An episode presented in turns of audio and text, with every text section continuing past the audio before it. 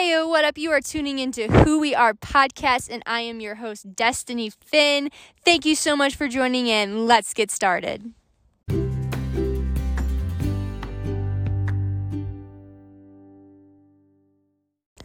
This morning, as I'm out here for my walk, the thought kind of came to me of how much our emotions change towards things and our feelings change towards things based on circumstances. And what I mean by that is, for example, when I lived down in Nevada and the hot Nevadan sun was on my face and it's like 100 degrees, I would often find myself at times slightly complaining of, I just wish the sun would go away. It's so hot. I hate it. But now that I'm up here in the woods, elevated in the mountains near a lake, it's often cold. And yesterday it was very cloudy for me, and I woke up this morning and the sun was shining bright, and I took a step outside to go on the walk, and I stood there basking in the sunlight and just taking in its warmth, and I was happy to see the sun. And I guess the thought struck me of how the sun didn't do anything. It's just my circumstances were different. So why should I hate and curse out the sun, in a sense, when it did nothing but continue to shine its beautiful light on me every single day? And I feel like sometimes people, especially in our Christian culture, have that kind of abusive relationship with God. You know, when things are going good in their life, they're like, oh, thank you, Lord, for all that you've given me. You know, thank you for the extraordinary life I live. But then when heartache or heartbreak or something goes wrong, they lose a job, a loved one dies, they start cursing out God of, woe is me, why would you do that? That's not loving. God never changed. God is still the same loving, beautiful, amazing waymaker kind of God. It's just that your circumstances changed. And that's like an abusive relationship of not getting what you want when you want it. So why do we treat God in such a way like that? You know, why do we allow our circumstances of emotions to change how we treat things and people? Even our animals, you know, when they act cute and loving, we're like, oh, I love you, you're such a good boy. But as soon as they do something wrong, like accidentally poop on the floor in the house or tear up your favorite pair of slippers, you're like, bad dog, get out. They're still the same person. They just slightly made decisions that weren't as good. But that's a slightly different thing, because that's expectations of you expecting them to act a certain way, and then they don't. And I feel like that's honestly where a root of a lot of anger comes from. The past few days, I've been studying anger, and I've honestly came down to two conclusions with it. We get angry for pretty much two reasons. One is what expectations have not been met. You know, for a mother that expects her children to put their shoes in the closet every day when they come home, but instead finds them in the middle of the hallway, but she never communicated that expectation. She finds herself just screaming and yelling at her kids, and she's angry because of unmet expectations, you know? Or when you said that you wanted to meet up at 3:30 and you expect them to be there by 3:25 so that way you guys can begin your hangout at 3:30 and they don't show up till 3:35, you're now angry because of unmet expectations. The second thing with anger that I often find that people get angry about is insecurities. You know, when people call us out on something or they do something, and we get insecure about it and we get angry. You know, when somebody confronts you of, hey, this, that, the other, you know, you get angry because you're insecure and you realize that those fears are starting to rise up because you are insecure and you don't want people to know that. So you get angry about it instead and you shut down and you become defensive. And that's why sometimes communication with people is really hard, because you want to confront something with them, but they just immediately shut down. And yes, there's different ways to going about that of, can I make an observation? You know, or this is just a perspective that I see, you know, and you're using those I statements rather than you do this a lot wrong. Rather, you could reward it as in, you know, I watch you doing this and I think it might be better if we switch it like this. What do you think? And just helping them. But people also need to learn to be okay to take blunt truth and not let their insecurities rile them up. I guess a third and final thing that kind of ties into the second one. That's why I didn't really say it as a third, is hurt. We get angry because we're hurt. You know, we're hurt at something someone did, whether they broke something, broke a promise, they lied, they weren't there on time, this, that, the other. And I don't know. God's been doing definitely a lot. And it's changing my perspective on things, whether it be anger, whether it be circumstances and situations. And like I was saying with circumstances earlier, God is still the same God. God cannot change. That is not of who he is. He only directs and guides, and he is the same God today as yesterday. But it's our choices and our circumstances that make all the difference. And a lot of times, it's not even anything necessarily of us in our circumstances. It's things in our lives, things that we can't control, things that the devil throws our way with demonic spirits and whatnot that get us to be riled up in our emotions. And we have to make sure that we do not let the heart lead, but rather let the mind, because the heart is destructive and deceitful above all else. You know, for example, when I was starting to travel full-time, I started again full-time in my Jeep about a week ago. Actually, it's been a little bit over a week. And the thing came to me. I was super excited to start traveling. I was really hyped up. But as soon as I got on the road, I started to be spiritually attacked very heavily. And my emotions towards my opportunity in life, and that changed based on my circumstances. And I started having anxiety and fear and hating it. And I was like, I just want to go home. I just want to go home. And I wasn't really willing to listen to what God was kind of saying. And it took me confronting those fears rather than avoiding them and destroying them and reminding them with the truth of God and getting rid of those demonic spirits and battling them with the armor and weapons that we have been given and not allowing them to have a seat at my table, that I was able to start to make that shift to live truly back on how God has called me of no, plans are good, you know. And I guess for me, we often look at our lives and we're like, yeah, you know, and we just have to remember that God was with us through it all. He never changed. Doesn't matter if you're having the worst day of your life or the best. He's still that same loving God there listening to you. And he wants to be included in both the bad and the good. And I don't really know where I'm kind of going with this. I'm just kind of sharing the story. But the circumstances might have changed, but my God didn't, you know. And thankfully, he was with me through it all, and he helped me to redefine the truth. And now I'm back to living in that freely spirit that he has called me to live in, you know, and not in the spirit of fear, because we have not been given a spirit of fear, but a spirit of a sound mind and of self-discipline, one of peace. And through that, God also continued to direct my plans of where he wants me to go next and what he wants me to do and who he wants me to impact. But I guess also with circumstances, we often have a slight abusive relationship with ourselves at times. You know, we will beat ourselves up over that one question we got wrong on a test of, oh, you're such a horrible human being. How stupid of an idiot are you? Yet we forget the other 23 questions that we got right on the test, you know, or when we do something 100% right.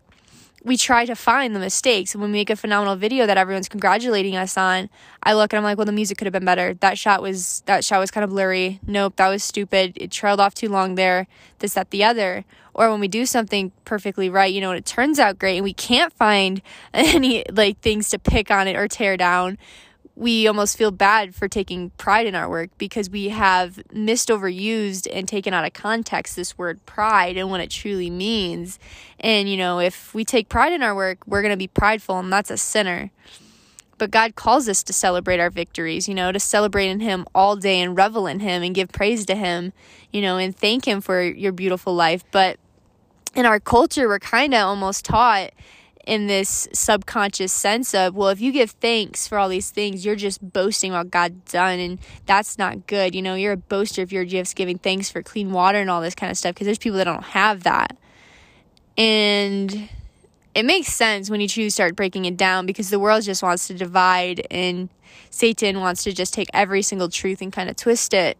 And that's another thing I've really been working on up here, is redefining the truth, which I think I'll probably talk about next week. But it's a really different thing when you truly start taking the truth of God and not the truth of the world. And it's a very hard path to walk because you won't fit into any single box.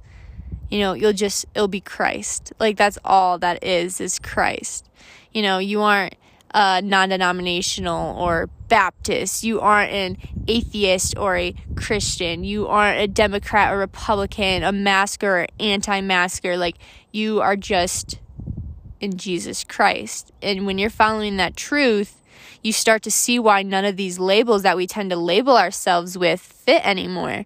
Because especially with social media is such a two-dimensional personality. You know, it only puts you in like one category and it doesn't let you show all sides and whatnot. And you just have to be this person, where we live in a like three-dimensional, four-dimensional, five-dimensional kind of universe. Don't ask me what dimensional, because I'm not up to that smartness. I'm just saying different things, you know, and we can't comprehend it. And us together, we're three-dimensional, you know, we have so many different sides to us. So why do we try to label ourselves and categorize ourselves? And I think for me anyways, especially back in the day, I would tend to slightly categorize myself with certain things because I didn't have an answer. Why did you do that? Well, I don't know. So if I just gave the answer of, oh, I'm ADHD, that to me was a comfort thing of, at least I had an answer so I don't look stupid. Or, well, because I'm this, or I'm that, or I like this, or I like that. And I feel like sometimes people do that, you know, of, well, why do you pretty much only eat veggies? Well, I'm a vegan. I'm a vegetarian. Rather than, you know, I really want to take care of my body. And I feel like this is honestly one of the best ways to do it is by filling my diet with lots of fruits and vegetables, you know. And it's also when we put labels on ourselves that we tend to limit what God can do in our lives. You know, like if you label yourself as a vegan, you just kind of limit yourself from ever eating eggs or this kind of stuff because, oh, you're not a vegan anymore. You're a liar now, you know? Or if you're like, well, I'm this, then God can't change you or work you, because especially with the Christian church, it aggravates me how much we put ourselves in denominations of, well, I'm a Baptist. Well, I'm a Protestant. Well, I'm a Catholic. I'm this, I'm that. And we care more about the doctrine of those churches than our true relationship with Jesus Christ. And I hate it because that's not biblical, you know. First of all, doctrine is not biblical. You know, adding anything to the Bible, God clearly says right there, not biblical.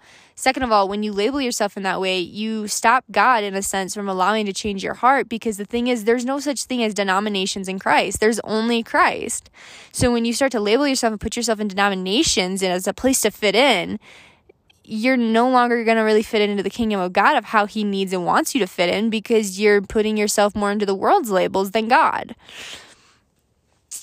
And so I encourage you to make sure that you're not having a slight abusive, in a sense, relationship based on things and circumstances and whatnot and pressures with yourself even, you know? And if you are, I really encourage you to sit down with a notebook and start redefining truth. Take words that you have in your life and start redefining what they mean to you, and then take it back to the scriptures of what God says. And that's what I've really been doing, and I'll talk about that next week, of just words and what they mean to me. And that's why communication is so hard in our culture, because everyone has their own meaning. But I guess today I just really encourage you to start writing down anything you use to label you, or thing you use to categorize yourself or give yourself a personality, quote unquote, you know, rather than the characters and qualities from God of love and patience and gentleness and joyfulness and kindness and goodness. You know, instead we label ourselves, well, I'm this, I'm that, I'm a soccer player, I'm a mom, I'm a dad, I'm a follower, you know, I'm an influencer, I'm a filmmaker, I'm a football player.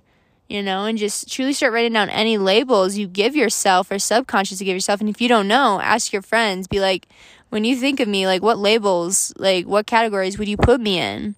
You know, extroverted, introverted. You know, if, like, you say, oh, well, I'm not a business person, that right there, just, you've labeled yourself and you put yourself in a box to never be good, in a sense, at business. If you label yourself an introvert, you just therefore put yourself in a box saying that you can never go make friends and all that because, you know, you're too shy to talk to people.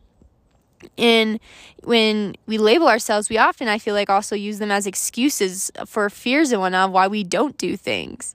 And I hope that you never use excuses to limit yourself from God, because limits aren't things, they're ideas, and ideas must be adopted. So stop adopting limits to your life when God has called you to live a life that's limitless in Him.